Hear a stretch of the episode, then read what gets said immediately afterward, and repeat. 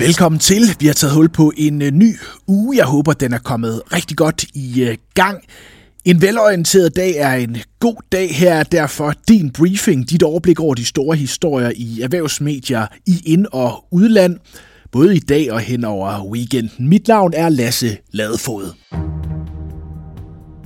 Weekenden har budt på en øh, relativt stor dansk øh, erhvervsnyhed. Den drejer sig selvfølgelig om øh, Novo Nordisk, Danmarks største og Europas mest værdifulde selskab, kunne lørdag i USA præsentere data fra sit seneste store studie, det såkaldte Select-studie, som har målt vægttabsmidlet Vigovis effekt på en række andre problemer. Studiet viser, at øh, Novos middel øh, reducerer risikoen for alvorlige hjertekartilfælde med 20% for svært overvægtige. Derudover har øh, Wegovy også gavnlige effekter på blodtryk, kolesteroltal, nyre og risiko for, risiko for at udvikle diabetes.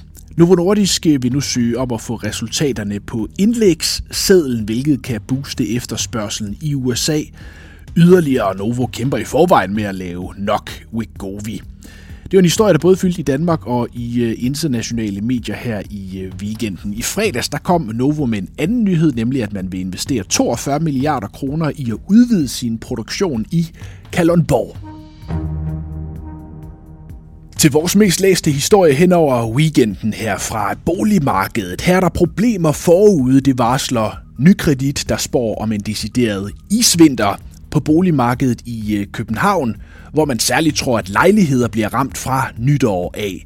Lige nu der er der usædvanlig høj aktivitet på boligmarkedet, fordi rigtig mange købere vil sikre sig skatterabatten ved at købe inden nytår, hvor de nye boligskatter som bekendt træder i kraft. Det gælder særligt for øh, lejligheder i København, hvor der kan ske øh, store hop i øh, skatten. Men det betyder også, at boligmarkedet vil gå i stå på den anden side af nytår. Der vil være meget få handler, og fald i priserne spår nykredit. Her estimerer man prisfald på omkring 4% næste år, men det kan blive mere, siger Mirali Nielsen, boligøkonom.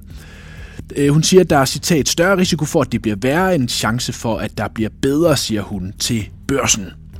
Det er jo en interessant uge for boligmarkedet. I morgen tirsdag, der får øh, boligejerne for første gang klarhed over, hvad de skal betale i boligskat til næste år. Få et overblik på borsen.dk. Cafékæden Joe and the Juice har ikke opgivet øh, drømmen om global ekspansion, og i øh, de kommende år vil man satse stort på Mellemøsten. Det skriver Berlingske Business i dag. Joe and the Juice løfter nu sit øh, mål og vil åbne 500 butikker i regionen i lande som Saudi-Arabien, Katar og Kuwait. Man er forløbig op på 25 caféer. Direktør Thomas Nørøkse siger, at man har overvejet landenes omdømme, blandt andet når det kommer til menneskerettigheder, men at Joe and the Juice ønsker at være med til at påvirke kulturen dernede. Han siger, at vi gør en kæmpe forskel ved at få dem til at købe ind på, hvordan vi driver forretning, siger direktøren til Berlingske Joe and the Juice har de senere år været plaget af store millionunderskud, der samlet er løbet op på 1,4 milliarder kroner de sidste fem år.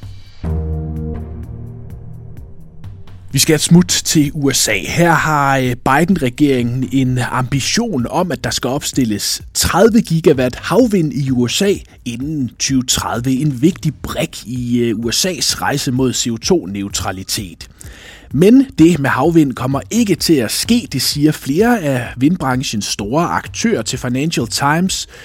Mediet har blandt andet talt med Vestas og Ørsted. Ørsted måtte for nylig droppe to øh, projekter ud for østkysten i USA. Flere andre aktører, såsom Siemens og GE, taber også penge lige nu. Det har man også gjort hos øh, Vestas. Og indtil det indtjeningsproblem bliver fikset, så kan Joe Biden kigge langt efter 30 gigawatt.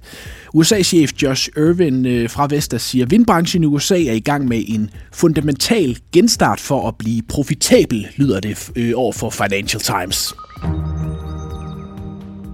Vi er gået ind i en spændende storpolitisk uge. Her er der blandt andet møde mellem øh, verdens to mest magtfulde politiske ledere. På onsdag skal Kinas præsident Xi og USA's præsident Biden mødes i San Francisco. Det blev meldt ud sent fredag. De to skal blandt andet øh, vende det anspændte forhold mellem USA og Kina. Man skal tale om handel, konkurrence og Taiwan-krisen. Biden og Xi skal mødes under det såkaldte Asia Pacific Economic Cooperation et i øh, San Francisco. Hvis man lige ser bort fra Novo Nordisk og et par enkelte andre, så har det været en svær tid for store danske aktier. I går søndag, der var det præcis to år siden, at C25-indekset toppede, altså i november 2021. Siden da er C25 faldet med 18 procent. En lang række eliteselskaber har mistet halvdelen eller mere af deres børsværdi. Kun 4-25 aktier har klaret frisager og er i plus i den, den periode ud over Novo Nordisk. Så er det FL Schmidt, Jyske Bank og Danske Bank. Bankerne har i perioden nyt godt af de stigende renter, men det er netop de højere renter, som har ramt en lang række andre selskaber. Værst er det gået for øh, Netcompany, Ørsted, GN og Ambu, der har mistet over halvdelen af deres børsværdier. Lige præcis GN havde så en rigtig god dag i fredags. Høreapparatsaktien steg med 11 procent, men kunne ikke forhindre, at C25 samlet faldt 0,9 procent. Problemerne fortsætter for danske aktier. I udlandet øh, går det til gengæld godt, først og fremmest i USA, hvor aktien er braget frem de seneste to uger, fordi renten den har stabiliseret sig øh, lidt. Fredags steg S&P 500 med 1,6 procent. Det er særligt tech-aktierne, der driver tingene. Nasdaq steg med 2,1 procent. Microsoft lukkede i øh, ny rekord, for eksempel. Få dit overblik på øh, børsen Investor. Hvis du interesserer dig for øh, politik, økonomi, erhvervsliv og det, der ligger der omkring, så bør du lytte til den nyeste udgave af podcasten Corridon og K, hvor børsens øh, chefredaktør og tidligere finansminister Bjarne Corridon og gæster denne gang giver deres perspektiv, perspektiv på regeringens planer og visioner, der blev præsenteret i sidste uge. Cheføkonom Sten Bogian, han er ikke imponeret over ambitionsniveauet i SVM-regeringens 2030-plan. Den her 2030-plan øh, er der jo ikke sådan super store øh, reformvisioner i. Det er mere en 2030-plan, som tager udgangspunkt i, at vi har et meget solidt råderum, som øh, gør, at politikerne kan tillade sig både at give skattelettelser og øh, forskellige former for velfærdsløft, løfte udgifterne til forsvaret, Øhm, og øh, det gør, at øh, der er ikke så mange sådan torne, man kan stikke sig på i den her 2030-plan, som der måske har været under andre øh, tidligere planer. Og det er jo netop fordi, at, at man kan tillade sig, og dermed er det okay.